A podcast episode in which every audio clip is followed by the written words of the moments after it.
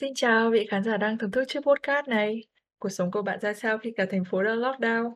Có buổi meeting vô duyên vô cớ nào kéo dài hàng tiếng đồng hồ khiến lưng bạn đau mỏi không? Hẳn là lockdown dài chưa thấy hồi kết này là một cái thử thách nó vô cùng lớn với những trái tim trẻ nhiệt huyết và ưa khám phá. À, nói về việc khám phá một cái gì đấy làm tôi rất là nhớ đến những lần mà mình háo hức được mở đơn hàng Shopee nhá, bởi vì không biết là sau cái lớp băng dính ấy thì có điều gì đang chờ đợi mình. Nhưng thú thực là cũng đã vài tháng qua tôi không còn được trải qua cảm giác ấy nữa.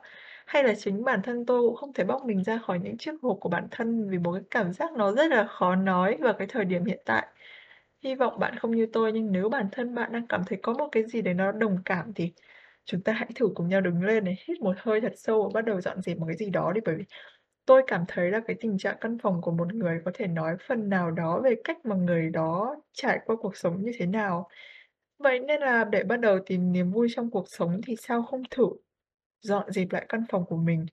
Chúng ta mang những thứ đang dần bốc mùi đi giặt giũ này, hay là mua thử một bức tranh, một bộ đèn thật đẹp về trang trí cho cái căn phòng nó thêm sức sống. Hoặc order luôn một chiếc máy chiếu mini để thỉnh thoảng xem phim cùng gia đình hay là ngắm mưa rơi. Tôi tin là tâm trạng của bạn sau đấy sẽ phấn chấn hơn rất là nhiều.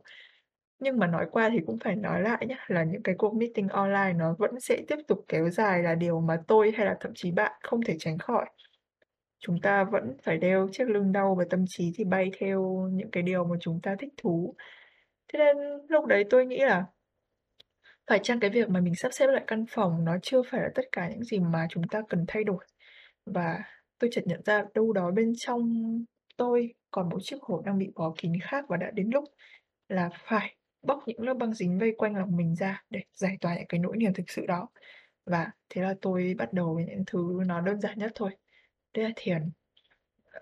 Tôi có đọc được ở đâu đấy là thiền có thể giúp tôi sắp xếp lại những cái thứ đang xảy ra trong đầu này, gạt bỏ những điều không cần thiết mà bản thân vẫn đang đắn đo.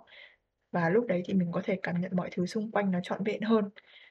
um, Tôi nghĩ là sao bạn không thử nhắm mắt lại đi và tưởng tượng, ờ, sau một ngày dài làm việc và phấn đấu hết mình vì một mục tiêu nào đó khiến tâm và trí bạn đã mệt rồi. Bạn ngồi lại và chậm rãi hít thở không khí trong lành cho đã bồ ngực, cảm nhận hơi thơm thoang thoảng trong không gian và thưởng thức thanh âm tĩnh mịch của thiền. Từ từ thả lỏng những khối cơ của mình. Bạn có thể suy nghĩ về ngày hôm nay, mình đã gặp ai và làm gì. Đừng ép mình, hãy để cho nó là gì cũng được. Những suy nghĩ sẽ đến, ở đó một lúc và cuối cùng thì sẽ đi. Bây giờ bạn có thể tận hưởng những gì mình sẽ làm sắp tới. Hãy luôn nhớ, be present.